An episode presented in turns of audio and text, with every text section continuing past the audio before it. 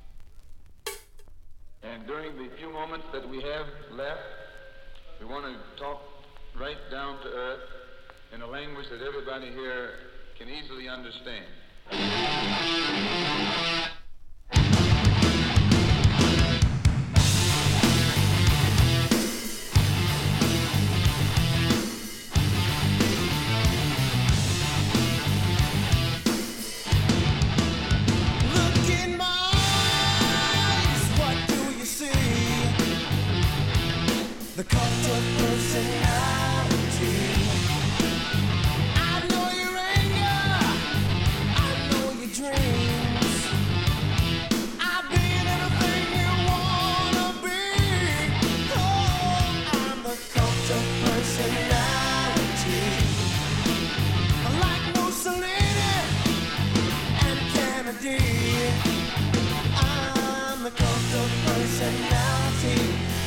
of personality, the cult of personality.